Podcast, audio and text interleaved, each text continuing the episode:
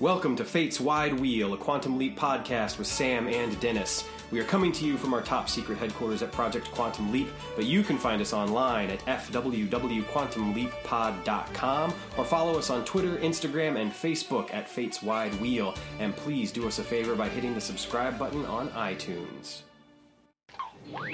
All right, hello everybody. Hello, welcome to Fate's Wide Wheel. This is Sam, and I'm joined by Dennis. Hey Sam, how you doing? Doing well. How are you? I'm doing all right. we, we were talking before we hit record. It's been a week. Yeah, man, it In the really news. has. It's been a week. Um, yeah. I, I, I think anyone who's listened to our podcast for any length of time will not be shocked to know that we are following things fairly closely, and certainly Yes. through our particular lens, there have been some pretty disturbing, disgusting, horrible things going on. You know our political bent by this point if you're still Yeah. listening to us. so yeah, so everything going on with the Kavanaugh hearings, uh, yeah, it's just had my blood pressure spiking. Yeah. uh, this last week, as a lot of people. Um, so that being said, I uh, I am happy to dive into what is a straight up comedic episode. Yeah, you know, I I think. Well, w- w- w- let's save it for the format. Why don't you take us away, sir? Uh, sure, sure. Uh, this week we're talking about a hunting we will go. Indeed, and that episode uh, was written by Beverly Bridges. This is actually going to be um, the second of five episodes. Um, She will write uh, Permanent Wave, Raped, and The Play's the Thing. Uh, she also wrote The Great Spontini. Um, I would argue that this is a market improvement over The Great Spontini, uh, actually. I would argue so too. Yeah. Um, Andy Cadiff is our director, uh, who also directed So Help Me God, which is probably one of our, you know, more top tier favorite kind of episodes. Episodes, yeah, absolutely. And then uh, also Glitter Rock. which which probably wouldn't be, but if it wasn't for Glitter Rock, we wouldn't have a title. So you know, We wouldn't. Yeah, bing bang boom. um, This episode aired on April 18th, 1991. Our leap dates are June 18th through the 19th, 1976. And Sam has leapt into Gordon O'Reilly, uh, and we're in Arkansas. Yes, we are. What are your initial thoughts? What do you remember about this episode from a kid? I know you talked about previous episodes that the the the latter third season is a bit of fuzz. It's a bit fuzzy for you. Yeah, um, you know, this one I remembered better. Uh, it's funny because the next episode I will admit to not remembering hardly anything. In fact, it's very possible that this is one of the few episodes that I've maybe only seen like once, and and it was you know twenty years ago plus. Um, but this episode I did remember a little bit of. I, I certainly remembered the scene in the barn. Um, you know, the, there were there were elements as I was watching too where it really kind of clicked and, and came back to me right away. I remember the very end, you know, the, the kind of wrap up uh, pretty well where he gives her the hat. Like that was something that kind of I, I remembered. But um, I, I didn't remember the like the climactic scene in, in the railroad yard though. Like that that for me was kind of almost like new. Like as as I was watching it, I was like, oh right, okay, but I didn't remember it straight off. So for sure. Yeah. Uh, yeah, I I probably haven't watched this episode all the way through in years, but you know, I remember it, it being like a very straight up comedic episode. Like there is a lot of physical comedy in this episode Mm-hmm. that is in that is in not that is uh, it really isn't in a whole lot of episodes. Um, so that's interesting. Yeah, you know, it, it, it ultimately it reminded me as I was watching the end of it. Not for any specific reason, not because it's the same, but something about the tone of the episode. I think reminded me of the Rockford Files. I could see that. You know, just that that that like you said, there's sort of a comedic element to it, and yet there are more serious moments. That when Sure. the stakes are high, they're high. You know, there's danger, and so I, I, I you know, I, that was just kind of something that popped into my head. Um, you know, as as we got towards the end of the episode, I was just sort of like, oh yeah, it's kind of got that that sort of vibe, if you will.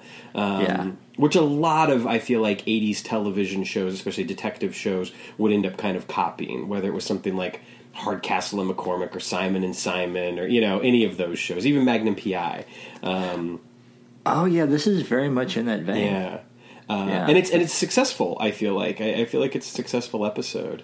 Um, so yeah, Yeah, it is. And uh, I remember, you know, like you said, the barn scene. Uh, I took some screen caps, and we'll discuss this later, of uh, Al's five stages of love. Oh my god. of that there. Uh, the bedroom scene, and also this is uh, this is one of the rare episodes where where Sam just like full on makes out with the girl, and he has no qualms about it. Yeah. he does have he does have qualms about it, but that does it doesn't come from a moral standpoint. It comes more from a this woman drives me crazy. Why am I so attracted to her? Standpoint, Right. uh, which uh, kind of follows along the same idea of her charm. Uh, very much follows that, that, that same, you know, that, that same thing of, I hate her, she drives me crazy. I'm very attracted to her. You know something I just thought? I, I can't believe I didn't think this while I was watching the episode, but seeing the names actually next to one another, how funny is it that our leads with this, you know, love hate relationship are Sam and Diane? Ah. You know, as I was watching it, yeah, as I was looking at that last night, there was something that was jumping out and tickling my brain, and I couldn't quite put it together. Maybe that was it. Yeah. I don't know. Uh, Cheers is fresh in my brain right now. Not watching Cheers, but we are uh, we are diving back into the Good Place. Ah, okay. Ted Danson. Yeah. Um, so uh, It's funny because I just watched um, Like Father, which is a Netflix original movie with Kristen Bell, and she Mm-hmm. stars in that with another Cheers alumnus in Kelsey Grammer, who, who plays her father. Frasier. Ah, it's a small Dude, world. Frasier's such a great show. Yeah, that's one uh, I haven't gotten into. I, I- dove into it a few months ago, the first couple episodes. Yeah. But uh, but yeah, so yeah, those are, are my initial thoughts on the episode. Do we want to talk about where Sam has been? Uh, yeah. So we're coming off of Glitter Rock, which actually was April twelfth, nineteen seventy four. So, you so not too far away. no, not too far away at all. Um, you've done the research. Where where has he actually been chronologically?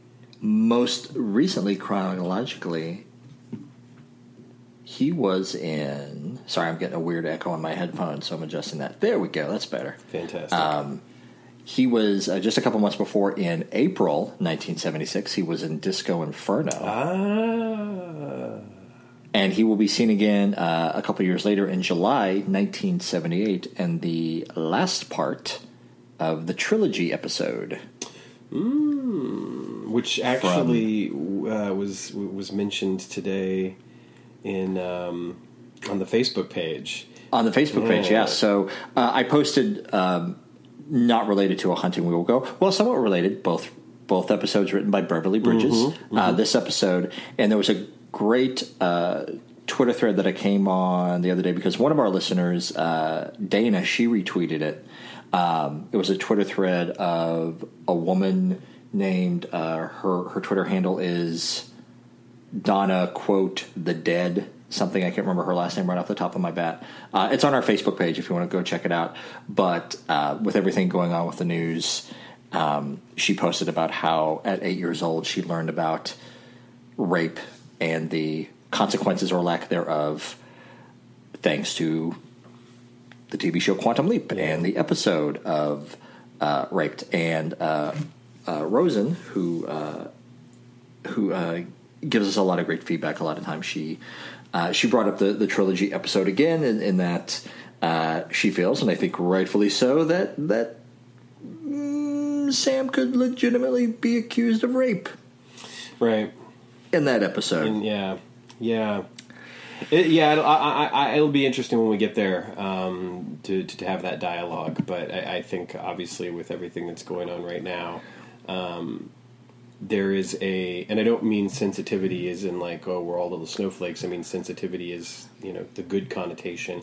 There's a sensitivity to all forms of sexual assault and the levels at which they occur because I think that ultimately, you know, sexual assault is sexual assault. That said, we would be ignorant human beings if we didn't at least understand that there are levels of sexual assault. And that doesn't mean levels as in one is worse than the other, but that there are you know there, there are different types of it.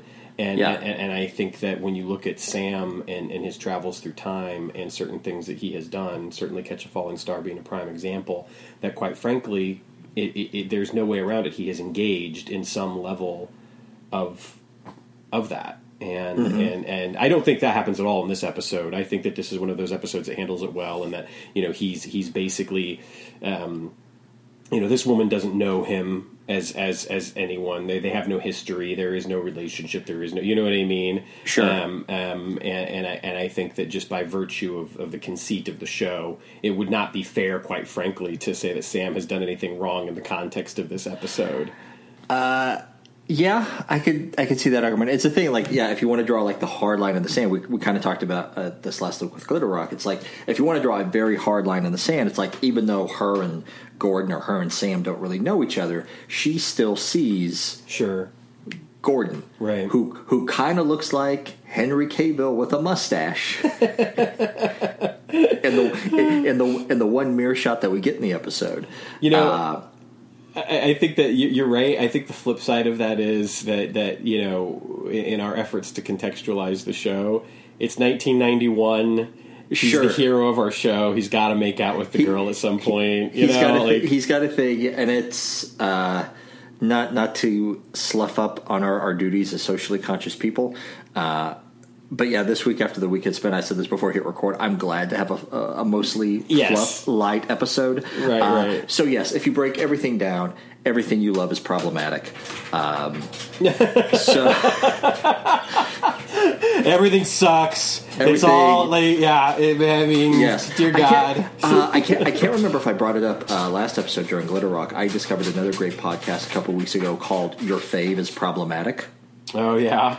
Uh, and uh, it's two women. I can't remember their names off the top of my head, but uh, every episode, them and an occasional guest star, they break down something in pop culture about why it's problematic. And then at the end, they kind of do an evaluation of like, well, can we still hang on to it or can we not? Uh, you know, so they did one episode where they talked about the NFL. They did another episode, and of course, I had to listen to it, talking about Back to the Future. Oh sure. And uh, they brought up some really interesting points. I think I'm going to uh, bring up in my own next episode of uh, Dad to the Future and how it relates to the Kavanaugh hearings. Blah blah blah. Anyway, Right. uh, but yes, everything you love is problematic. Uh, on this week's episode, we're going to try to back off that a little bit and just have fun and, And just have fun. and Let's just have some fun. And just and just give everybody a break from the from the dumpster fire that is the news. Because Uh, you know what? At the end of the day, it's Quantum Leap, and Beverly Bridges and Deborah Pratt sat around in the production meetings apparently and reveled over the fact that they were going to get Scott Bakula with the shirt off for most of the episode. So hey, That that is you right. know, That like is- let's just enjoy this. let's let's enjoy this. So uh, so Sam leaps in. He's on the phone. He is indeed, and this is kind of an iconic sort of. Uh, Oh, yeah. like, shot the leap in. It gets used in credits and And the- everything, and I, I think it, anyone who's watched Quantum Leap enough, this this sort of scene where he gets pulled into the phone booth is, is pretty iconic Yanked in there. Yeah. recognizable. Yeah, Yeah, and so yeah, he's talking on the phone, and the the, the woman that he's uh, that he's handcuffed to. I'm not sure if it's immediate apparent, immediately apparent that they're handcuffed to each other, uh, but she she kind of sees a moment. She kind of sees a break. She sees other people around. They're at a bus depot, and she starts shouting for help. And she yanks against them, and yep, pulls Yeah. him right into the side of the phone booth. Uh, apparently, um, the the rubber gun prop that Sam had inside his jacket, this yank into the phone booth almost broke his ribs. crazy. Yeah, The hazards of traveling through time. the hat, right? Um, you know what's interesting about this scene is I feel like there is no mistaking the fact that she is playing an angle here. Th- This isn't eh, this isn't one of those you know episodes where they try to fake you out and make you think something. I think it's pretty obvious from the get go that she is is is you know is is clearly trying to get you know Sam beat up and not and not because you, you know what I mean. Oh, like it's yeah. pretty clear that, that that that she's the one in the wrong here. Um, why did you want to do the uh, our TV guide uh, description? Oh yeah, we totally missed that, Our- didn't we? Yeah, I know. I that that would be a damn shame, man. jump- I mean, uh, the jumping back the here. minutes of enjoyment that that has provided us over the course of yeah. three seasons. Uh, so, so to uh, so to give you context of rec- uh, context of recording this episode, usually we record on Sundays. Uh, schedule wise, yesterday it didn't work, so we were recording on Monday night, and this will be coming to you uh, as fresh as possible on Tuesday. So it's kind of the end of our work day. We both work today, so yeah. Anyway, Indeed. TV guide description: Sam Scott Bakula may just mutiny when he is a bounty hunter being broadsided by a rambunctious woman, Jane Sibbett, who may or may not have stolen one million dollars. okay, now wait a minute. I gotta wonder why the hell the naval references mutiny and broadsided has absolutely nothing to do. Like they're they're like they're the type of puns you would do if this was Jag maybe or something. I don't know, but like you know, I have a feeling the, the copywriter got got his metaphors crossed a little bit. Maybe, Maybe. he misread what the episode was about. But hey, you know, I doubt TV guide writers make a lot of money. So yeah. I, you know, I yeah, I'm not faulting anyone. I dig it. It's fine. I, I got a kick out of it, recognizing the fact that you know, mutiny, broadside. Sure. Yeah. Anyway, so there we go. the context of the episode. So yeah, we get this uh, this initial scene. She starts tugging, pulls him against the phone booth, and uh, these rednecks come to her rescue. and uh, That they do. And we get the oh boy, and and we get to the opening credits. We do. Uh, right away, I think Jane Sibbett is somebody who shows herself to be a cut above some of our regular weekly guest stars. And that's not a knock on anyone else, but I just think that she, you know, displays a, a charisma, um, you know, a charm, her charm. Uh, which this episode obviously has some some thread, common threads Yeah. to, um, and and uh, and I think that that that carries through the entire. Episode. I think so. I mean, there's always, you know, the, the, the characters. There's just something about them, like you could totally see them like spun off in their into their own series, Mm-hmm. uh, which I think is a huge compliment. And again, you know, we talk about how the show set out to be an anthology show. I think that speaks to the spirit of the show that you have that you have Yes. these fully fleshed out characters. It's not just Sam and Al's story, but it's about the characters that he's with, the other people that he is with that week. Yeah. And you know, and, and this feels like a very well written episode in that respect because it is definitely not a case of the episode happening to Sam. Sam is clearly happening to the events of this episode, and yet you're right. The, the character of Diane stands very well on her own two feet, um, and and and I think shows a good deal of agency that we don't often get from female characters in this particular kind of role in some of those other detective shows that we mentioned earlier on, for instance, especially when you consider the, the, the climactic scene and, and the fight. Um, you know what I mean? Like, I mean, she's giving as good as Sam Sure. is uh, at the end there with the, with the roundhouse kick and everything. So um, I would watch Diane I- I Frost, totally Bounty Hunter. Right at the very end, you know, when he gives her the hat and sends her off into the jail and everything, there is that there is that moment where it's just kind of like, oh man, she's going to go off and have her own Yeah. show, you You- know, in the mind's Uh, eye. You know, it just occurred to me like NBC did not do this, and I'm grateful that they didn't do it. But Quantum Leap could have been a great vehicle to backdoor pilot a lot of shows. Oh yeah, totally. Yeah, and when you think about when you think about other shows that where it just didn't work, The Incredible Hulk being one of them. They tried to like backdoor like two different shows Oh yeah, out of The Incredible Thor, Hulk. I think. Daredevil. Well, and then there was also like a kung fu show that they tried to backdoor out of the oh, original that's TV right. show. Yeah. Yeah. Anyway. Anyway, Yeah. Um, so yeah, I, I I- would watch that show. amazing. I would watch Yeah. Diane Frost. So speaking of other shows that Jane Sibbett has been in, uh, if we want to do our, our little IMDb bits, uh, she, I, I just realized I, I missed her because I saw her Friends credits last night. Um, uh, Yeah. But before that, she was on Herman's Head. Do you remember that Mm-hmm. series? uh, I sort of. Uh, I used to. I don't know if I watched all the episodes, but I was really into that show. Yeah, I remember it being um, uh, not from watching it, but just being kind of lauded as being a very smart show. I think it, yes, it was. It had a very unique setup, You and, and if you're not familiar, uh, Yeah. the idea was the the show followed this protagonist Herman, but we frequently cut to inside his head, and you had these four characters in, in inside his head playing like his different emotions or different feelings. Uh, if you've seen the, the the the Pixar movie from a few years ago, Inside Out, um, it was kind of an adult version of that, almost, but on a TV budget. and it ran Yeah. for three seasons, did like seventy two episodes. It wasn't you know it wasn't like a one and Sure, done sort of uh, show. and it was on so- Fox. And if you remember, like Fox TV from that era, you can kind of get an idea of the flavor of the show that it had. Yeah, it's funny too because actually the um, the voice of Lisa Simpson was Mm-hmm. in it as well. Yeardley Smith, I, um, Hank Azaria. I uh, what's the name of the actor who plays the voice of Lisa Smith?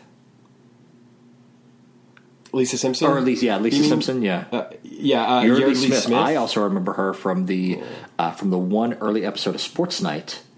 Uh, sh- she's the one who breaks the news to Dan that uh, "Happy Birthday" is copyrighted, and you can't just and you can't just sing That's it on right. the air.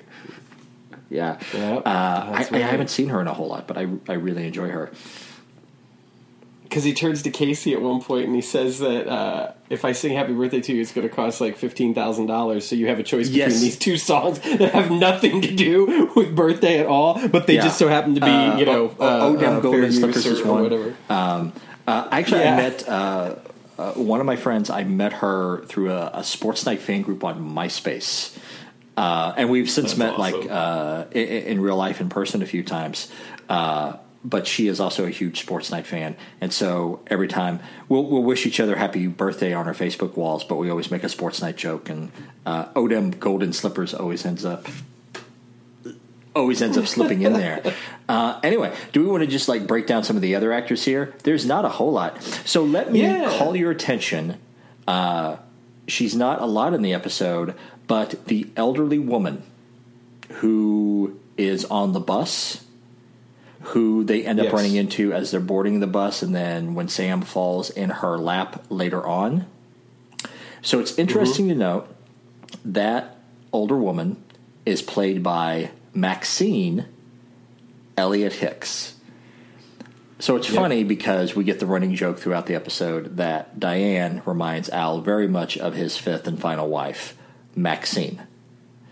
Have you looked at Maxine's photo on IMDb? Oh, She actually bears a very strong resemblance to Jane Sibbett when She does when she was Um, when she was younger. The most remarkable thing, however, about Maxine, I think, would have to be that she made her film debut at the age of nine in 1913 in a short film called When the West Was Young. The woman had literally been in film since, like, practically A the film. beginning of the industry. Yeah. It's kind of incredible. And her career went from 1913 all the way up to 1994. She would die at the ripe old age of 95 in January of 2000. We mentioned it earlier, so it's worth throwing out there again that she was indeed in an episode of Frasier. it was one of her last credits in 1994 as Mrs. Gray. That's really Um, awesome. And I will say to, to put uh, a more positive spin on this episode because we've had some uh, we've had some heavy episodes recently. Uh, aside from her, her you know passing away at a, at a, very ripe old age of ninety five, I think all of the other guest stars in this episode are still alive. Which has They not, which has not been the They running are trend the last few episodes. I know it, it, it is kind of nice. I agree. I agree. Um, you know, because we see him fairly early, we should mention that Ken Kells uh, plays Mm-hmm. the mirror image of Gordon, um, and unlike uh, some of our other mirror images, actually had uh, a bit of a career. Um, uh, again, that's no offense, but he. Um, was in uh, a couple of episodes of Roseanne. Uh, he did some film, um, The Rock, uh, The Babe, The Last Boy Scout. Uh, he was also in Masked and Anonymous, which is the Bob Dylan movie that came out in 2003. He worked as a Um, crew member on The Big Lebowski. Nice. Um, but m- by far, uh, I, I think the guy that I want to give the biggest shout out to is you know the one who plays the biggest son of Yep. a bitch in the episode. um, it, it would be Ken Marshall as Rodney Owens. Ken Marshall um, gets the Star Trek shout out of the week because even though we've got other actors that were in episodes of Star Trek, he played by far one of the most interesting, well rounded, and and fantastic uh, villains, side characters in the entire history of Star Trek, as far as I'm concerned. Uh, he played Lieutenant Commander Michael Eddington um, in nine episodes of Star Trek Deep Space Nine. Um, he started off, the writers had enough forethought to actually start this character off as sort of a regular Joe who worked on the space station, was a Starfleet officer, and then slowly but surely transitioned him into this villainous character. Not really even a villain. That's the thing. He wasn't really a villain. He just saw the flaws in the system that was Starfleet and the Federation, and he ended up joining up with the Maquis, which was sort of this, you know, in, insurgent rebel force uh, trying to fight for the you know disenfranchised, uh, the the much maligned, um, and, and got its its beginnings kind of in the uh, underground and the resistance uh, on Bajor um, against the Cardassians. So it, it was a really layered, um, well written character, and his performance in the role was fantastic. Uh, a lot of times they would liken it to um, Les Mis, and um, uh, you know, and the the cool thing was is that Sisko was the Javert character. Okay. And obviously, as we know from Les Miserables, like he's not really the hero of that story, and yet Sisko, in the context of DS9, is kind of supposed to be our hero. So it really, it, it, it really added a, a lot to the show, and I think was one of the better examinations. Um, there were a lot of really good ones in DS9, but this was certainly one of the better examinations of the sort of the dark side uh, of Starfleet and the Federation. The the idea that you know Roddenberry had always seen it as this utopian society, and a guy like um, uh, Eddington sort of represented uh, the the holes in that, if you will, um, and I, I think just did it incredibly well. Um, and, and I think that when you've got um, an actor um, playing that role uh, so well, um, delivering a, a, a much more rich performance, uh, perhaps, than he gets the opportunity here in Quantum Leap. Oh sure. Uh, oh yeah, yeah. He's he's know- just collecting a paycheck. Uh, I mean, he's not given a whole lot of substance at all. No, no. He doesn't have time. He is the mustache twirling villain. Right, and, and but Ron Moore, who was one of the head writers on DS9, and of course would go on to uh, spearhead the the Battlestar Galactica revival, um, was was responsible in, in great part for the creation of the character and the way that the character was seated early on as a background character. He barely has any lines in the first couple of episodes that he's in, and then he has a big role, and then he kind of fades to the background for a couple more episodes, and then bam, all of a sudden the turn happens, and now he's like this huge main character uh, uh, adversary for Sisko, and uh, it, it just worked really, really well, and, and, and I think is um, you know not only a testament to the actor but the writing as well, and, and deserved a big shout out, which I decided to give it For right sure. here and right now Yeah. on Fate's Wide Wheel, a Quantum Leap Podcast. podcast, not a DS9 podcast. I have to remind myself that Yeah. sometimes, Dennis. That that being said, can, can I give you my piece about DS9? yeah, man. I want to get into that show. I can't. I can't get past Avery Brooks.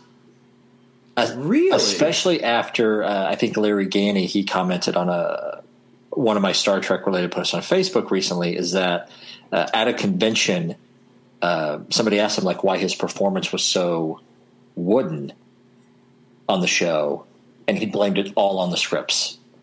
He blamed it all on the writers. You know, when you put like that compared to Patrick Stewart, who can make anything sound good.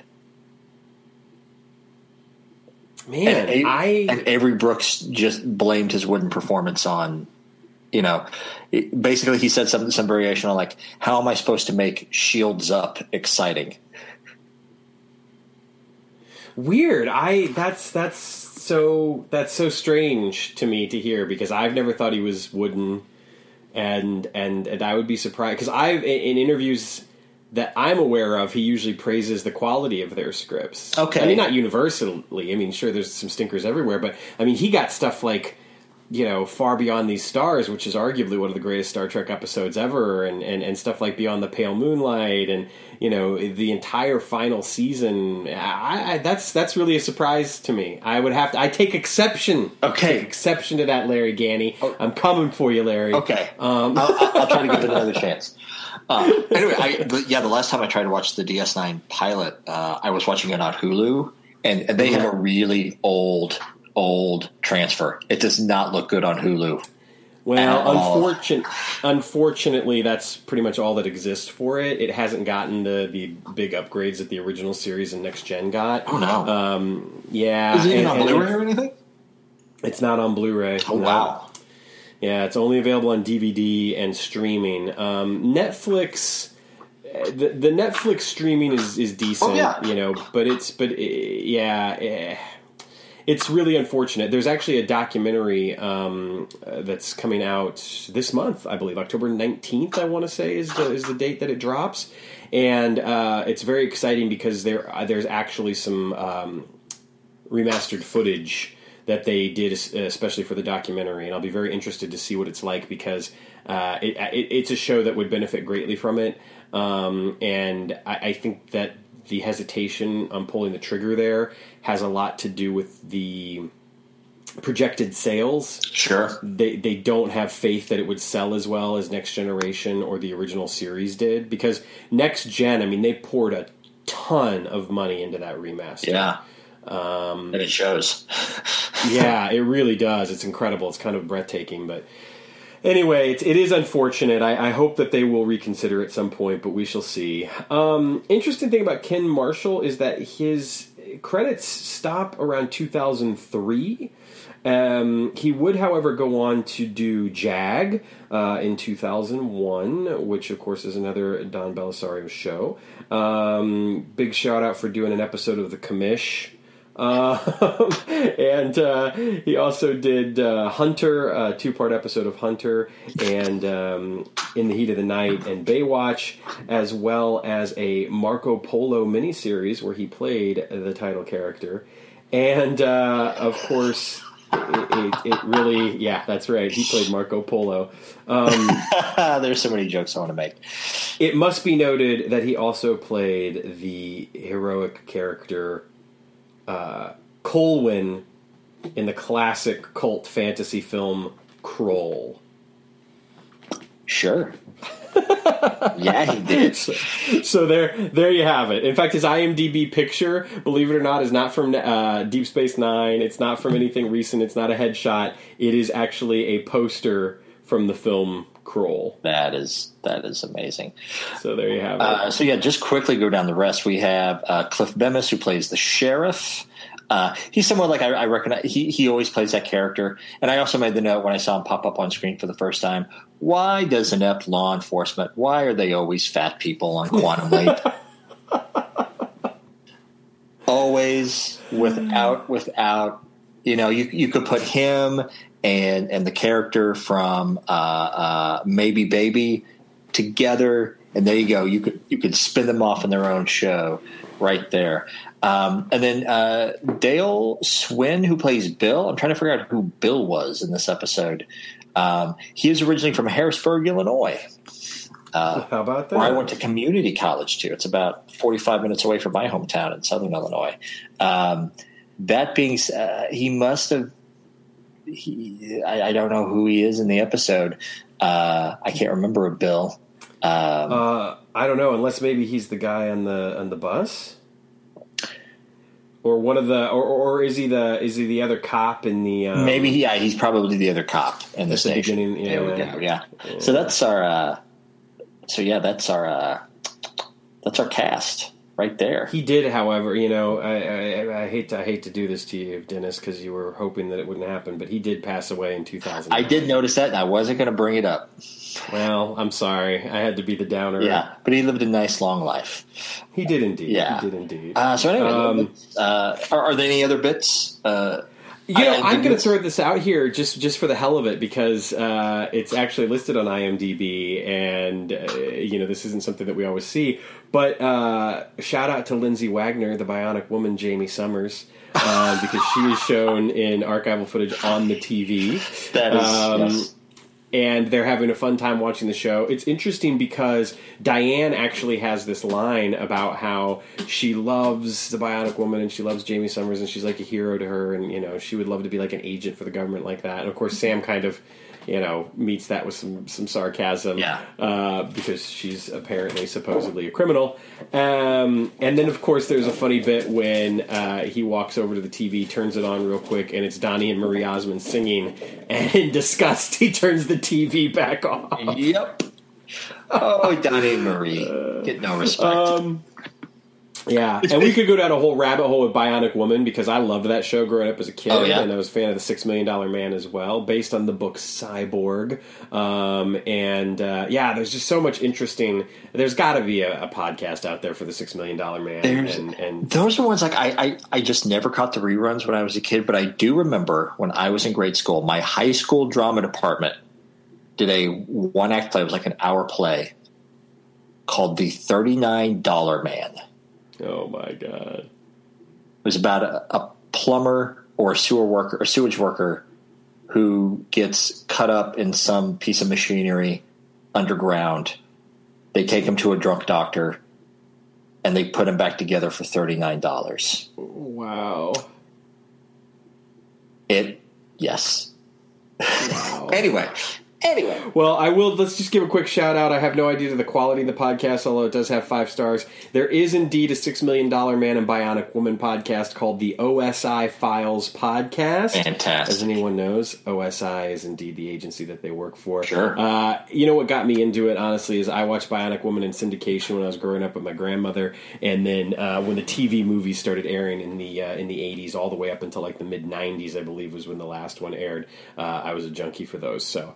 Um, so yeah, I, I, I always get a kick out of seeing slash hearing, and now you can buy like the complete Six Million Dollar Man series at Target for like twenty bucks. Yeah. like the entire show. For- so I mean, hey, yeah, for the record, Six Million Dollar Man is marketable, not Deep Space Nine.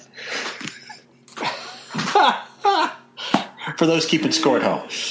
Yeah, uh, that's what they'll tell us anyway. Yeah. So Dennis, take us on, man. What's we- our next so- segment? So, case I mean, we, we, we kind of like skimmed over the synopsis, but th- this is not this is not a deep plot. Um, so so Sam is a bounty hunter. Uh, Diane Frost has uh, she has been accused of forging one million dollars worth of checks from her boss, and so he is taking her back uh, to to see justice in that regard. Um, as as what we are going to find out throughout the episode, uh, yes, she did forge those checks, but she was doing it for good because Rodney, the villain of the episode, the actual villain of the episode, uh, had swindled all of these old women out of their life savings. So she was just basically trying to play Robin Hood and trying to return that money back to those people. yes, Uh, and so she has the, the the money in the form of checks hidden somewhere, uh, and so by the end of the episode, Rodney and the sheriff get a hold of her. They go back. She has it hidden in a train station.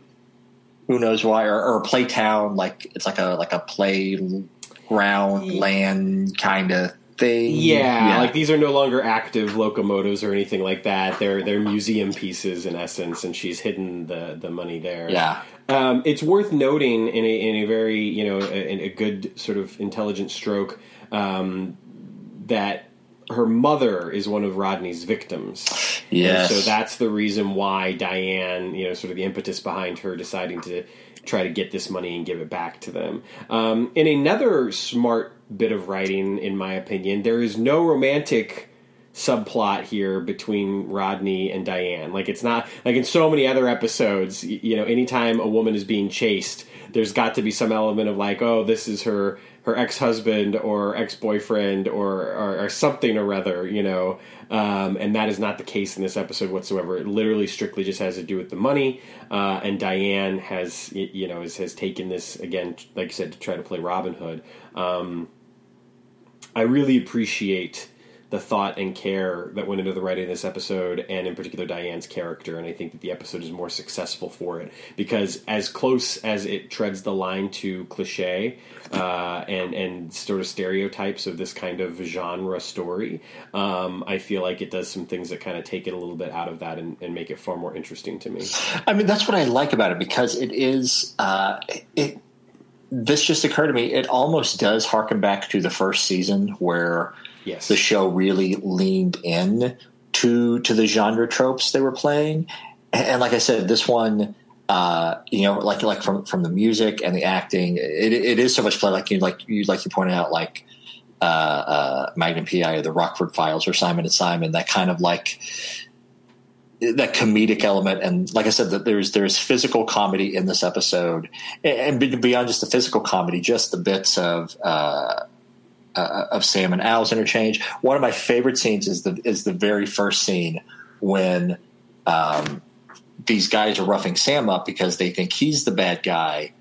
And then Dana says, "Oh, just reach into his jacket, give me that thing." Oh no, no, wrong jacket. And that's when they pull out the warrant for her arrest. Yeah, and that's when the like when the two guys and Sam they all have this bubbling moment trying to find the words bounty hunter.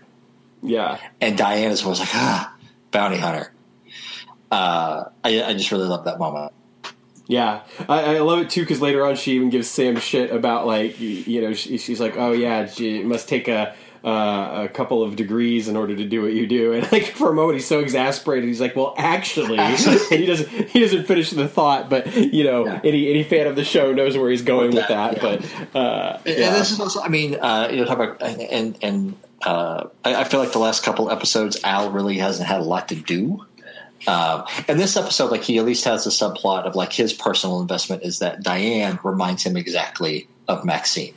Yes. His fifth wife, who it turns out he divorced because he thought that she was sleeping with a Marine. And it turns out he found out after the fact that he was wrong. Uh, but if we go through his five stages of love, uh, it seems like they hooked up a few times, even after they got divorced.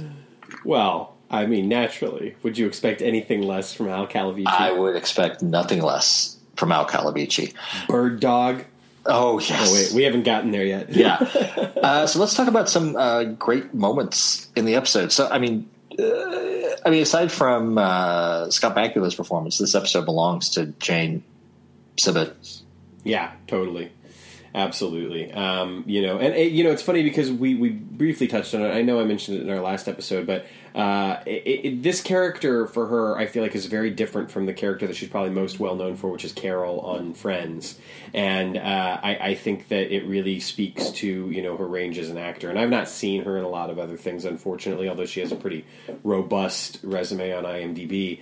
Um, but I completely agree. She really like you said, the episode belongs to her mm-hmm. in a lot of ways. Yeah, uh, there's. Uh, I was looking at it last night after I watched the episode. The the, the two trailers of movies that she's been in. Uh, oh, I should. One is from the late '90s, and it okay. look, and it looks like a straight to video affair.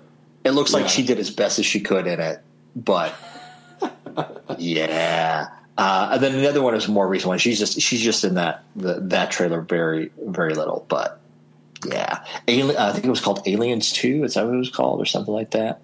Um, not to be confused with the Sigourney Weaver Aliens. No, Arrival really? Two. Arrival Two. Arrival. That was okay. it. Okay. Yeah, because for a moment I thought it was an update to the or a sequel to the more recent Arrival movie. I'm really interested in this pilot that she is going to be in uh, that is in production called Manopause.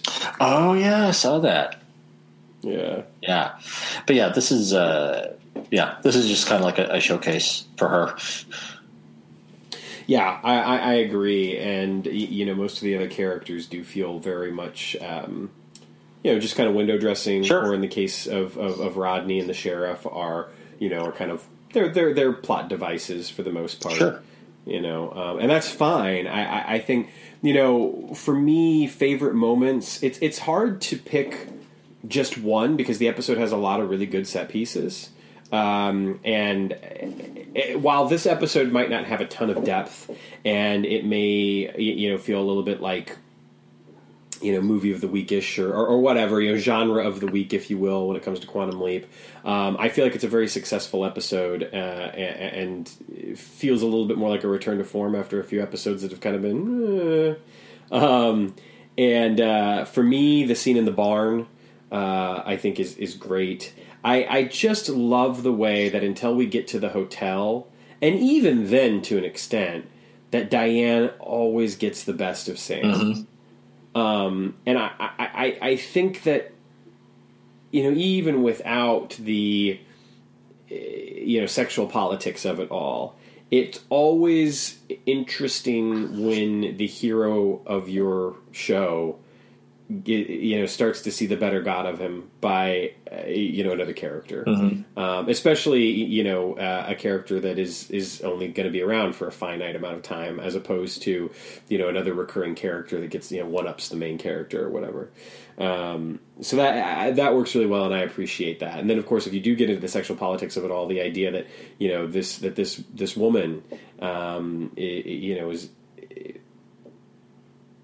is at times smarter than the guy who's got eight doctorates. You know? Oh, absolutely. Um, yes. Yeah. you know, just contextually speaking, you know, in 1991, that wasn't something you were going to see a whole hell of a lot of. For sure. But the thing, it's also important to note, like, uh, Diane's character does have a heart of gold.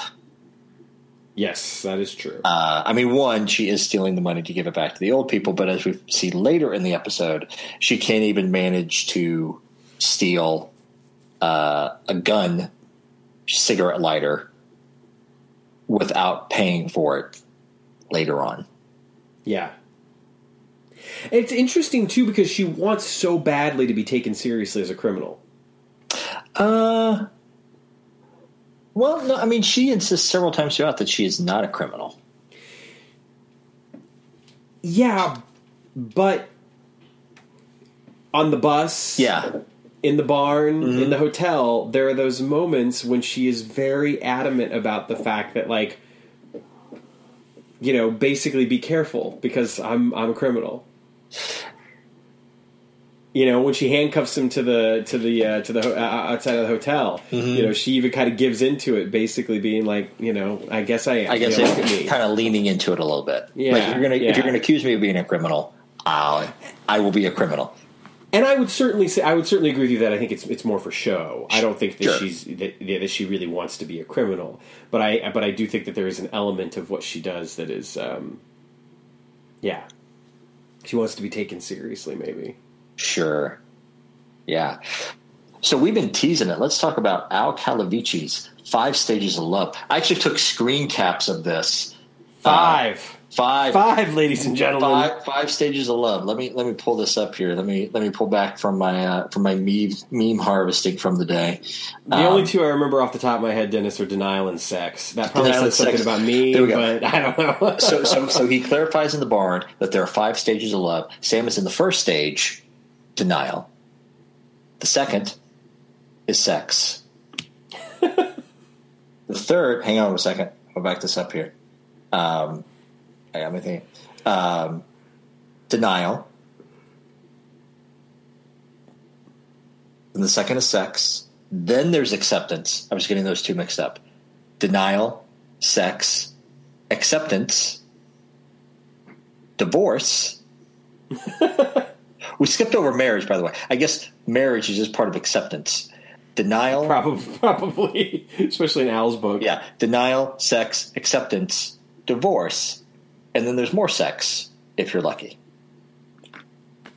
Sounds about right. the look on your face. I don't know. I mean, uh, I mean, also the fact it is important to note this episode was written by a woman. Mm-hmm. Yeah, uh, I, I, I, think she. I think she nails Al really well in that moment. Yes, you know, and the funny thing is, is that he does not with one exception, does not come off too creepy. Like there's one time when he's kind of staring at her. Oh, we're total creepy know, out this entire episode. He's what? We are totally creepy out this entire episode. Well, maybe to an extent. I just there's but there's something about the way that it was done. He didn't feel he didn't feel like a creep, except in that one scene when he's when he's kind of staring at her and he's like Maxine, Maxine, Maxine. You know that that was a little weird. But other than that, it it it it doesn't. It's not as problematic as it's been in other episodes. No, I mean he You know, he never tries to. He never tries to go into the bathroom with her. He never tries to see her when she's showering. He never tries to like, you know what I mean. for sure. Yeah, He never he's- encourages Sam to sleep with her. Yeah, he's not in the yeah not in the motel scene. I, I mean, you could have like he could have been in the motel scene and he could have been cheering Sam on when they do finally have their moment Right. in the motel. But yeah, he doesn't do that. He doesn't do that. Um, but this is the first time we've gotten the name Maxine for the fifth wife, right? I do believe so. Yeah, I, I feel like uh, I feel like all of the wives they only get one name check each, aside from Beth. sure. Yeah, the other Sure. four wives we get introduced to them in one episode, and then that's it. Don't ask me to name them all. Uh, Honeymoon Express gets a couple of them mixed up. Uh, the future boy, there's the one ex-wife who's suing him for more alimony, and then they end up examining each other's briefs and settling out of court.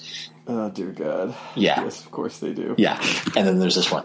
Uh, so yeah, the yeah the barn scene. That's a lot of great physical comedy. The chase, uh, the chasing, uh, Falling into the manure. falling into. Uh, yeah, I, I could not help but hear uh, Biff Tannen's voice in my head when they, when they fall into the manure. Manure. Anyway, um, Oh God. Um, this was When he uh, spits it out of his mouth, man, that's the part. where I was that's like, uh, oh, uh, yeah. the worst. Um, speaking Ziggy uh, is referred to as a man, as, yes. as a he. Mhm. Yeah, yeah, there is that. Yeah, uh, to jump back uh, in an episode uh, where we're already going off on a lot of tangents. Speaking of Biff, the actor who plays him, I can't remember his name right now, right off the top of my head. Um, but he has, uh, I mean, this is like over a decade old, but he does stand up comedy now, or he did stand up comedy uh, years ago.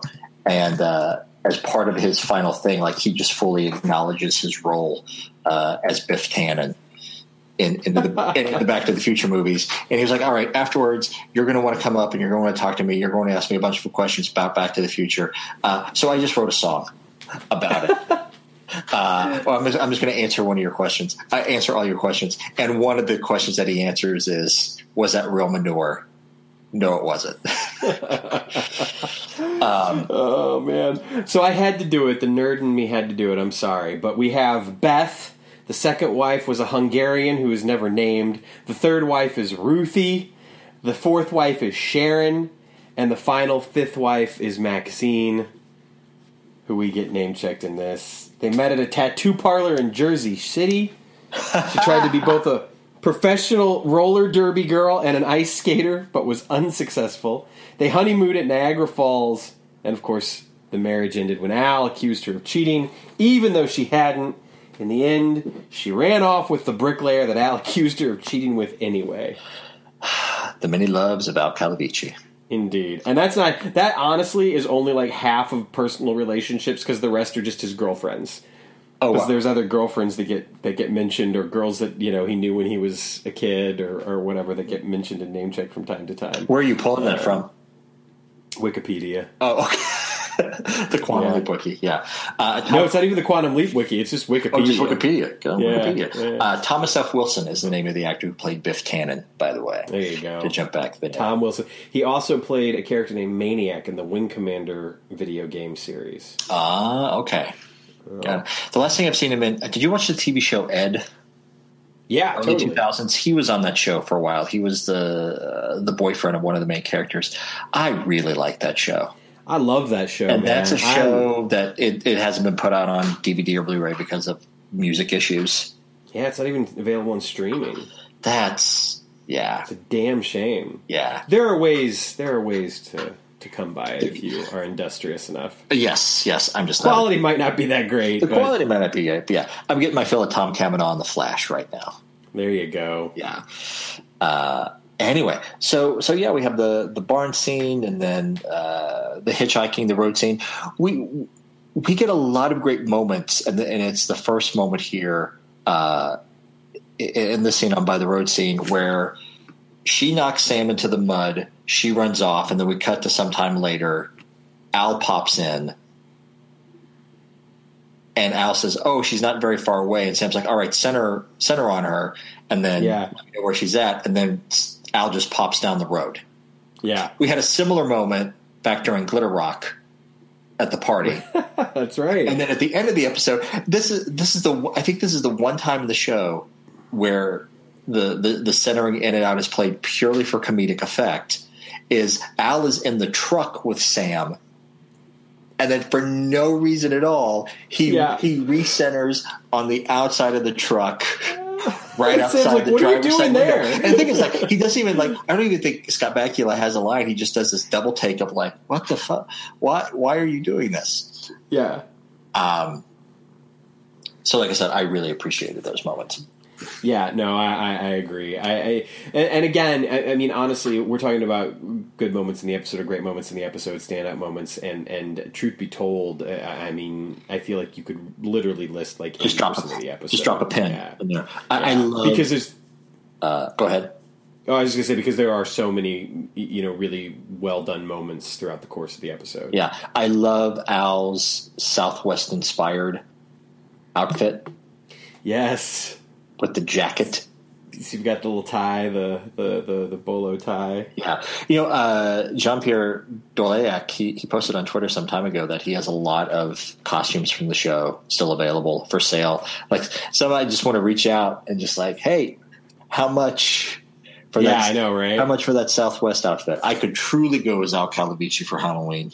Yes, you could. I'll tell you. You know, the, the speaking of the costumes, uh, the, the episode, our three principals uh, in particular, I think their costumes are, are perfect. Um, you know, Diane's uh, uh, pink dress is, is, is just the, the, the perfect outfit for her uh, and, and speaks volumes about the character um, and, and uh, really kind of enhances, you know, the, the charm of the character. Um, Sam slash Gordon's costume is perfect. That jacket and hat are like Oh yeah, I mean, man, put me in that jacket and hat. I couldn't fit in it, but put me in that jacket and hat.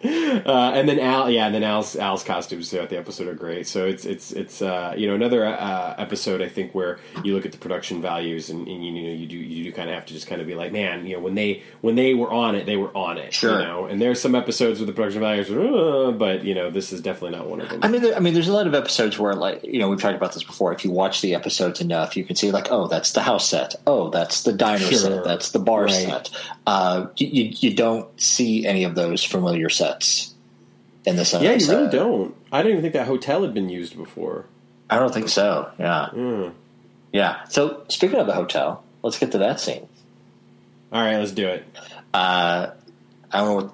What, I mean, basically, the the sexual tension between them builds up to the point that there they go. Yeah, so it's you know it's done in a very um, you know romancing the stone, moonlighting esque kind of way, where uh, first of all, I think it's worth mentioning when they very first get to the hotel, Diane outsmarts Sam once again by distracting him with her request for sandwich, toothpaste, etc., etc., to steal steal in quotes because she does later pay for it the cigarette lighter gun, uh, which she will use to great effect they're back in the room. Sam has picked up some liniment, and she kind of, you know, gives him a hard time about it. He's having a hard time putting it on. She's like, "Let me help you." He goes so far to uncuff her, and he's yeah. There's this great little moment where he's moving all the things off the the nightstand. She's like, "What are you doing?" And he's like, "Getting anything away from me that you might try to hit me with." Um, you know, and she kind of takes offense to that, but then eventually she starts giving him the massage. Which I got to say, like, I was watching her like rub his shoulders, and I was like, "Man, I could use that." I bet you can right now. yeah but uh but then there is that moment where they kind of start bickering you know and and sam is about ready to kind of just let her have it verbally and instead kisses her. Um and and of course she kisses back and then he's like maybe we shouldn't do this. And then they start kissing again and then they break off again and then finally they're just going for it. Um until you know they do kind of separate and you know she goes to get her clothes There, there is a moment because uh, I've taken now. I watch the episodes on Hulu instead of the Blu-ray, uh, just because oftentimes I'm watching them at night after we put Harrison to bed, and just having the volume down a little bit and having the the captions is great. Captions on Hulu, no captions on the Blu-ray. We have we have griped about this before many times. Uh, Yeah. But during this, like they're they're they're kissing and breaking apart, kissing and breaking apart in the scene. At one moment, under her breath, Diane apparently says, "You're so lively."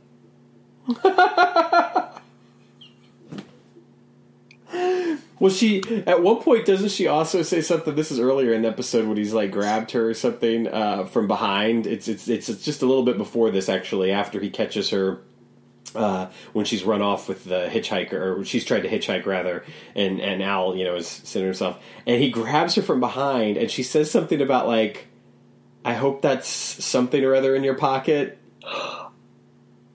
Uh, I don't know. I can't. I can't remember exactly what she says, but she basically is like, "I hope that that's blah blah blah in your pocket." Sure. And it's just sort of like, "Wow, that's Wow. great." I don't know if I'll have time to do it before tomorrow, but I, I'll think I'll grab some like proper screen caps from this one with the subtitles and uh, do the lively, yeah, yeah. and throw those up on the Facebook page. But yeah, you're so lively.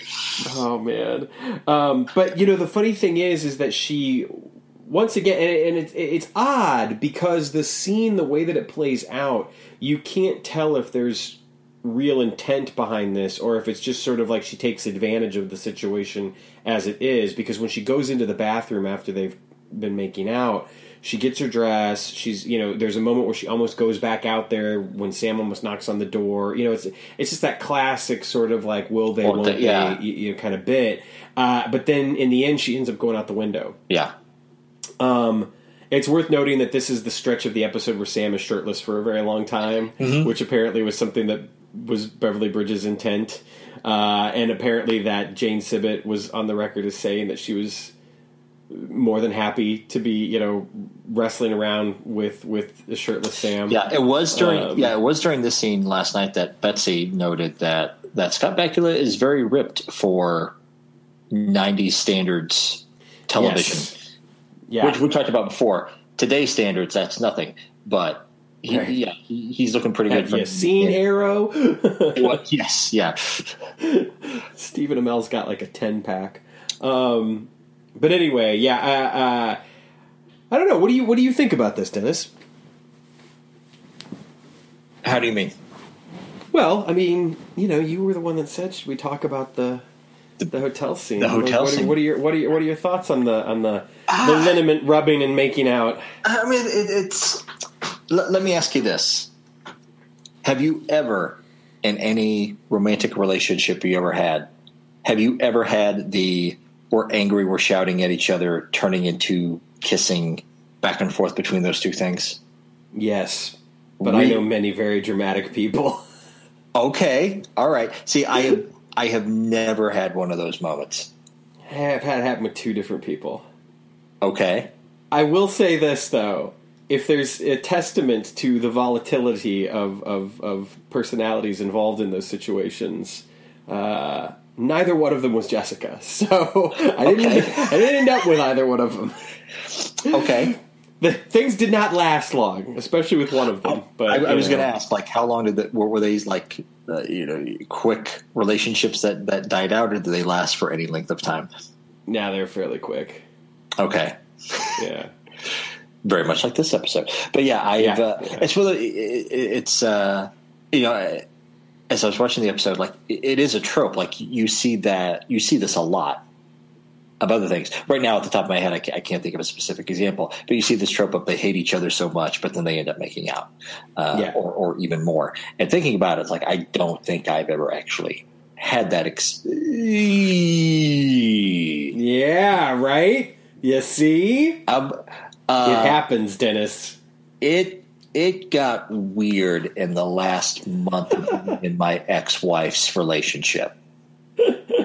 I'm just gonna leave. I'm just I'm just gonna leave it at that. Fair enough. uh, before Fair b- enough. before we separated for good.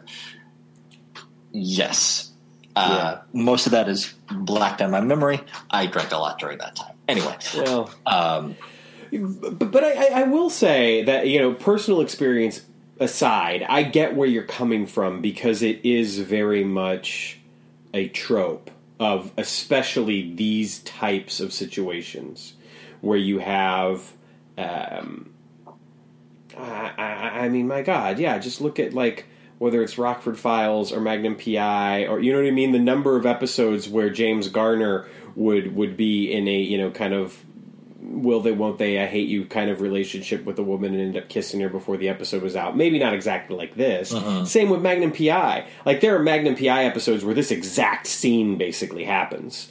You know. Oh, sure. Um, yeah. So so so I think that when you look at the genre and you think about that, even going back, man, let's face it, this goes back even further than that. I mean, Jesus, look at like uh, uh, uh, Humphrey Bogart. You know what I mean? Like the the, the times where like um, uh, is it the Big Sleep? Um, you know, or or even look at like Gone with the Wind. Oh, sure. You know, I mean, this is something that goes back, you know, even before that, I'm sure. Um, that idea that the antagonism, and I think that there's something about yeah. there's just something about that that is that is appealing, and I'm Sure. not saying it's healthy. I'm not saying it's good. I think that it has been misinterpreted wildly, and is probably one of the reasons why we're having to reevaluate a lot of these situations in light of the Me Too movement. But But like now that I think about it, I mean, even I'm trying to think of a more recent example I've seen in entertainment um, on Scandal. Mm-hmm. Okay. Olivia, I can't remember the character's last name. Olivia, Kerry Washington's character, and the I president. don't watch it. Oh, so, yeah. uh, the, yeah. They the, the first season when when their when their love affair was going strong, they had very much like a similar setup of like we're fighting, we're fighting, we're yelling, we're fighting, we're yelling. Now we're having sex. Well, that makes sense because isn't that done by the same woman that did uh, Shonda Rhimes, the one who did uh, Grey's Anatomy, and that's something that happens in Grey's Anatomy time and time again. Ah, yes, I mean, I think that happens like in the very first episode of Grey's Anatomy. that is Um, that is great. But like I said, we we are we are going back and like we with everything going on, especially like in the news week that we've had this last week. Yes, Yeah. M- may- maybe maybe to an obnoxious point, we are evaluating it. Uh, we are evaluating it too much. Speaking of, I want to go back and I want to clarify something that I said earlier in case anybody was alarmed. oh Uh, boy.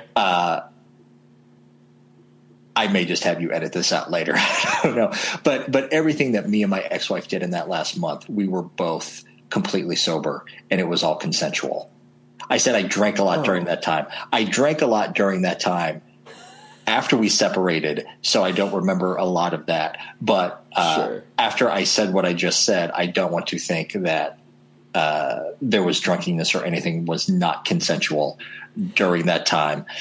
Uh, I I don't think I did not interpret it that way Okay. at all. I don't think anyone else would interpret it that It was way. one of those things like as it came out of my mouth, I was like, Sure. "Oh, that may that may sound bad," but I I, I just want to make that clarification. No, that's fair. That's fair. I completely understand that, and and and you know, I, I think that. Um, yeah, I, the, the fact of the matter is, is that I, I would be lying if I didn't admit to the fact that alcohol had played a part in a couple of those situations. Sure. and I can safely say that both of us had been drinking. So, you know, when when when when that starts to happen, it's it's just kind of like, eh, well, it's a safe space, and nobody was nobody was upset afterwards. So For sure. know. Yeah, but, But, um, yeah, th th yeah. This speaks to the conversations that we're having right now about all of this. Yeah, it does. You know, and I, I, I think that uh, if if we're going to spin it directly onto this episode of Quantum Leap, and, and in this particular moment, um, it I, I, I just think it's played very very well, and while we can certainly you know not even nitpick that's the wrong word because it makes it seem like it's not worth talking about, but we could address the fact that Sam is in essence wearing a mask, and so she can't know who he really is, and and and you know, is he in any way taking advantage of that? I would argue in this case no, and I would certainly say that with the way that she responds to him, and and and with the the tension between the two of them in general, that it plays well, you know, even under our 2018 eyes in the 1991 eyes, I don't think people would have batted an eyelash at it. I don't think anybody would have even Oh, God. a second thought. You know, and, and I think even today, most people just catching this episode in a rerun, Right. they they wouldn't think a whole lot about it. Uh, Yeah. but I I think we both tend to think too much. well, you know, I don't think there's anything wrong with that. There's there's there's, there's nothing wrong with that. Yeah. Um, And, and so yeah, so from there we get the uh, you know we get her escape out the window, and then he escapes, but then that's just when the the sheriff pulls up just in time, takes her away. I'm confused when she comes to when the sheriff pulls up and arrests her. Rodney isn't there, Yeah. but then in the next scene he is. Oh wait, no, I think isn't he there? I just uh, I didn't. I think thought he was so. in the car. I thought he was in the car. Oh, was he? Oh, okay. I mean, it, it seemed weird that the like like there wasn't that moment where like he got out of the car there. I don't know. I had Hattie in my arms. I may have missed a couple of things. I'm not going to lie. it's okay. It would not be the first time. Uh, but yeah, and then and then we get uh, yeah, and then we get uh, we get this moment of uh, Rodney's roughing her up in the back seat. yeah, and it's it, yeah, it's not. There's one of those things like it's it's a mostly comedic episode, and another thing I, I think it speaks to the time of like. I think this entire episode could be made today, and not Yeah. much would change. I don't think we would be seeing the scene of just like him, like actually like giving her the back of his hand Right. because it is kind of rough. Yeah. Uh, yeah, it's not it's not it's not a fun scene to watch. But we do get another moment, and we're, we're getting more of these moments where, more frequently, I should say, because it's happened before, where Sam telling Al of like, "Hey, go center on her, come back, tell me, keep me updated as to what's going on." Uh, Yes. giving Al more to do. Yeah, right. Well, and he plays into the into the climax when he is, um, you know, centered on her, and you know, there's that. It's really played well. The tension of the scene is done very well. When he's like, twenty seconds, you know, Sam, you got to get here. Five, four, and then you know, Rodney goes to shoot her, and and Sam is able to intervene just in time to to stop her from getting hit. Um, but you're right. I mean, Al is a much more active participant compared to, you know, for a while there. Uh, I mean, there are definitely episodes like Play It Again, Seymour, for instance, is one of the first times he really gets to do some of that interesting stuff, uh, which I really enjoyed. Um, you know, when he's helping Sam out, and you know, there there there are other moments throughout the series, obviously, but um, yeah, this this this works well. This works Sure. well. Yeah. Uh, and what uh, are there any other really great moments in this episode? I feel like we've talked about. Well, yeah, I mean, I mentioned it earlier, but I'll readdress it real quick. I, I, I love the fact in the fight scene that, that Diane is just as physically active in that fight scene as Sam is. They even have a very mirrored. Uh, Yeah. kick. yeah. yeah, when they finish the two off, which I think works really well. Um, and and yeah, I mean, I, I enjoyed that a lot. Um, it it reinforces the fact that when he leaves, you know, and she's she's going to go off and be this very successful bounty hunter. You know, not only do you believe it, but like we were saying earlier, you can kind of make up the spin-off show in your head that it would be. Mm-hmm. Now I want to see that show. I know, right? Diane Here's Frost, a question Bounty Hunter. for you. Okay. if you had Gordon come back at some point in the show, would you have it be played by another actor, or would you just have Scott Bakula be Gordon? If it's after, let's say, let's say Quantum Leap goes off the air, Okay. but her show is still going, Oh, I see what you're saying. and Uh, now you're going to bring Gordon back, or do you think that'd be too confusing? I I think that would be. I think that would be way too confusing. It's a damn shame because it'd be awesome in my opinion. but I understand. I agree. That I would be agree. uh, along the same, uh, uh, uh, kind of along the same lines. I was I was never into Jag. I only saw the occasional episode. Uh, Yeah. There's one episode that took place at a Quantum Leap convention, or one scene Yep. does take place at a Quantum Leap convention. So I watched like that episode, and that was and that was that was such a play to get Quantum Leap fans to watch Jag, and it just made me mad because the episode actually had nothing to do with whatever. I always, No. but the, I always thought especially because I knew Don Bellisario always wanted to do an episode of Quantum Leap or Sam Leap in the Magnum PI. I was always hopeful that they would do an episode of Jag where Sam leaped into the main character, yeah. and they would, by proxy, make an episode of Jag into an episode of Quantum Leap. if only. Alas. Uh, although, I- like I did watch the show, uh, Dean Stockwell guest starred on a few episodes of Jag.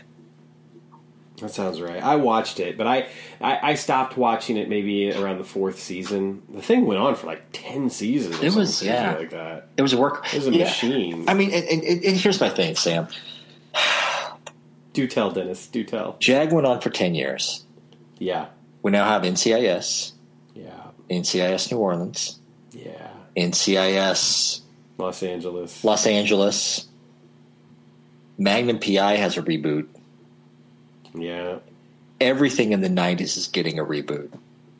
Murphy Brown's reboot. Mar- yeah, that's, that's the other one I was that was coming back. Yeah, I, I, I, I Which Scott Bakula actually guest starred in for a while yeah, as well. Yeah, yeah. Uh, Peter Hunt. Yeah, that was yeah. Yeah. Uh, and, and I'm just where where's the Quantum Leap reboot? I've given up hope that uh, that you know Scott Bakula will ever have anything more to do with it than a cameo. Sure. Uh, oh, was it uh, on on one of the Quantum Leap groups the other day? We were talking about uh, somebody threw out the idea for for Sam that I had never thought of before. Chris Pratt. Imagine Chris Pratt as Sam and Nick Offerman as Al. Oh my god. I don't know if it would sustain as a series. I would just love to see one episode of that TV show. Sure, sure. It'd be it'd be interesting.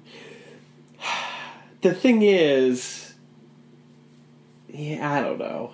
for a long time because like back in like 2011 they were talking about a reboot like seriously talking about a reboot and back at the time i really liked nathan fillion Sure.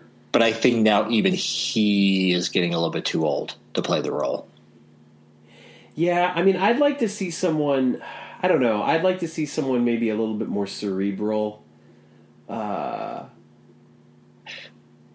I don't know. You know, Nathan Fillion has always been a little bit like, and not just because of Firefly, but there's there's something kind of a, a roguish charm about him that I, that I don't that I I wouldn't necessarily see in Sam. And and Chris Pratt's a little too goofy.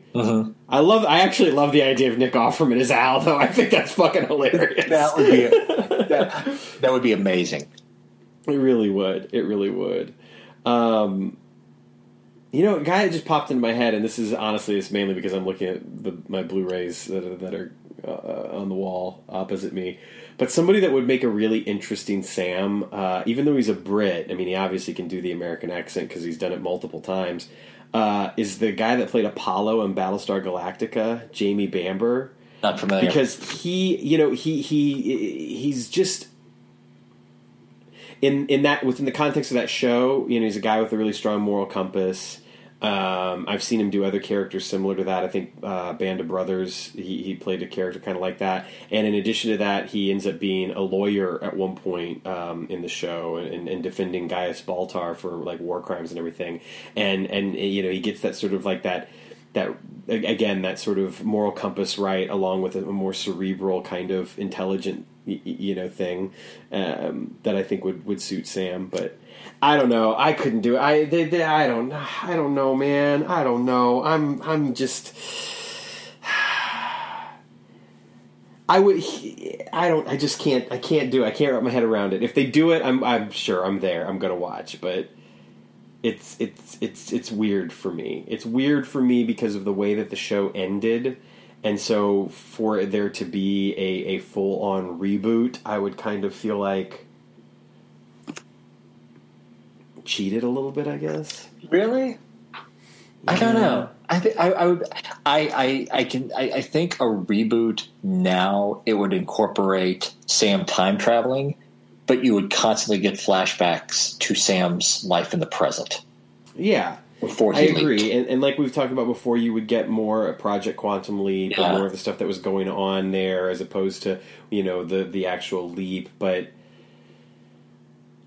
uh, uh, we'll see. Maybe maybe it'll be dug out of the mothballs next. Who knows? Maybe. Let Let's hope. Let's see. But it, but anyway, for now, for this episode, uh, what, what what's more there to say about this episode? I think we covered a lot of it. Y- Yeah, you know, I, I, I think this is a very good episode. Um, I, again, I, I feel like this is a little bit more, uh, perhaps, you know, of a um, uh, you know, frankly, a return a return to form because I, I, I think that we've gotten a few episodes um, recently that just had not been quite as strong um, as the rest of.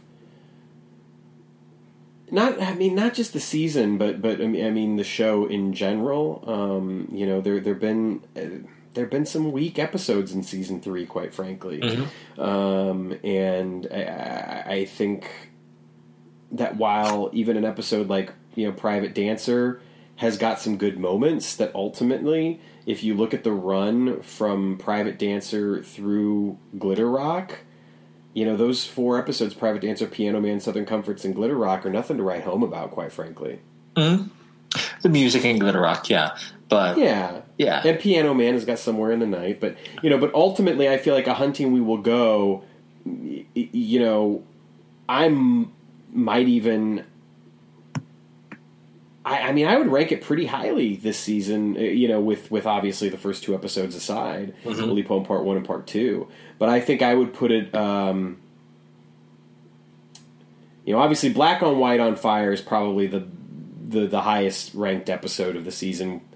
You know, two part season premiere aside, for me, um, and then I think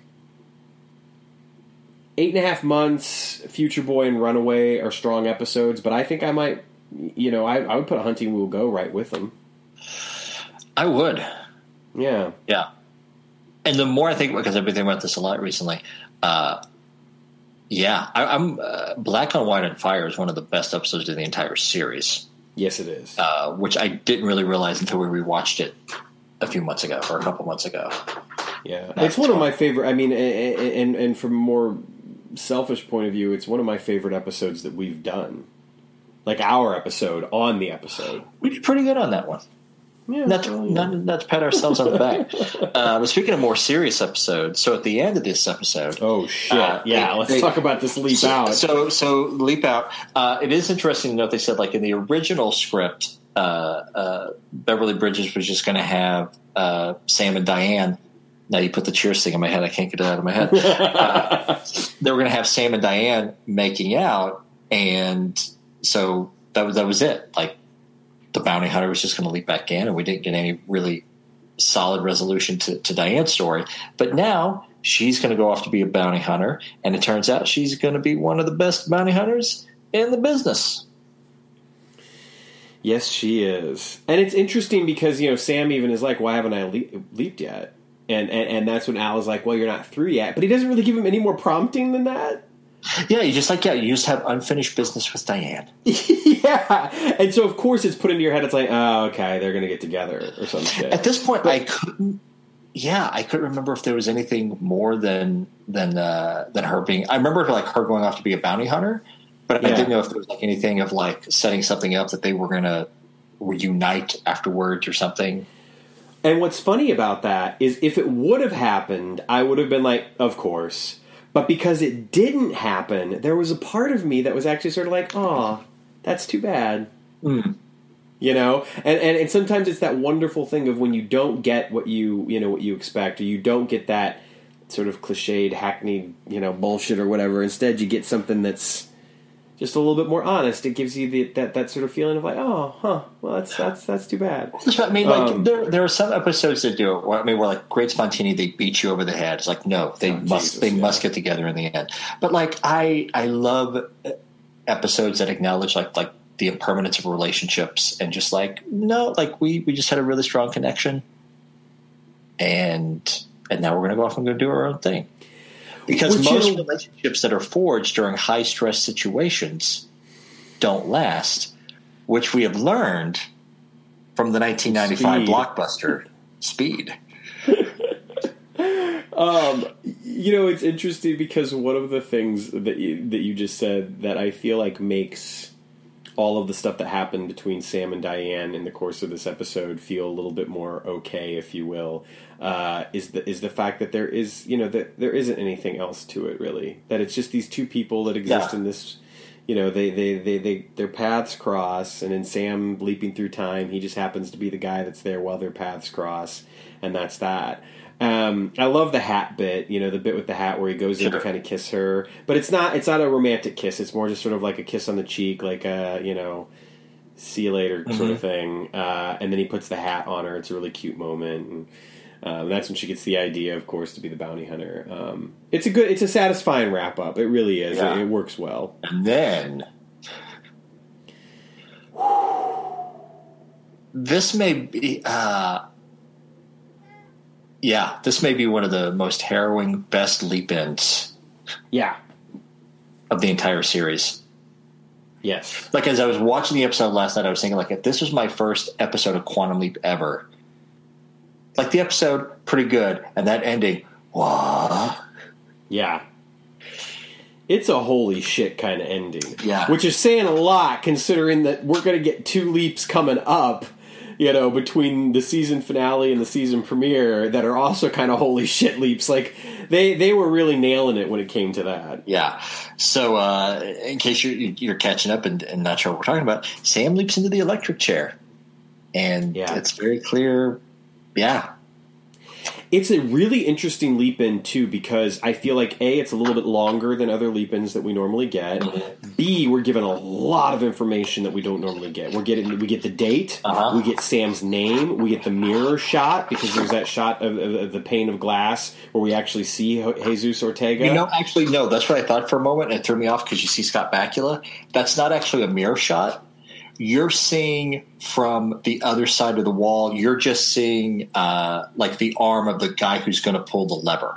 No, no, no, no, no. That's Sure? not the mirror shot. Oh, okay. I'm talking about there's a shot in the glass of the observation room where you see Jesus. Oh, I missed that. Okay. Yeah, yeah. Go back and watch it because there's a, there's a shot from the glass and it's from Sam's point of view and it's really well done because it's from Sam's point of view basically, and you see the uh, observers out in the observation room, but you can see the reflection of Jesus in the glass. Oh, I missed it's that. really Okay. well done. Yeah. yeah. So in in addition to getting all this information that we don't normally get and a little bit lengthier uh, leap in, we also get just the sheer drama and high stakes situation of Sam being strapped down and the f- switch about to get flipped, like you said, which is where we see Sam looking and seeing the executioner's hand on the on the switch. In a dark, dark universe, this is how Sam Beckett meets his end. oh, jeez! Sam Beckett never returned home. Yeah. Um, and ouch! Ah. Ouch! Oh, there's going to be a lot to unpack about this episode, especially I- if we want to dive into all the ethical issues of death penalty and mm, oh, we're diving. yeah, it's going to yeah. Uh, oh yeah, this is to be a rough one. It's going to be an interesting got, one. thing, I got things to say.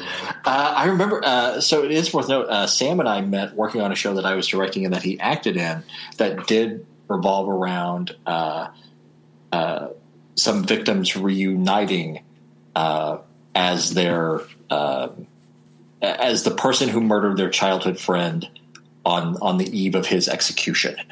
Yeah. Um, so I remember when we were working the production of that show, we had a lot of conversations about the death penalty. Then Yeah.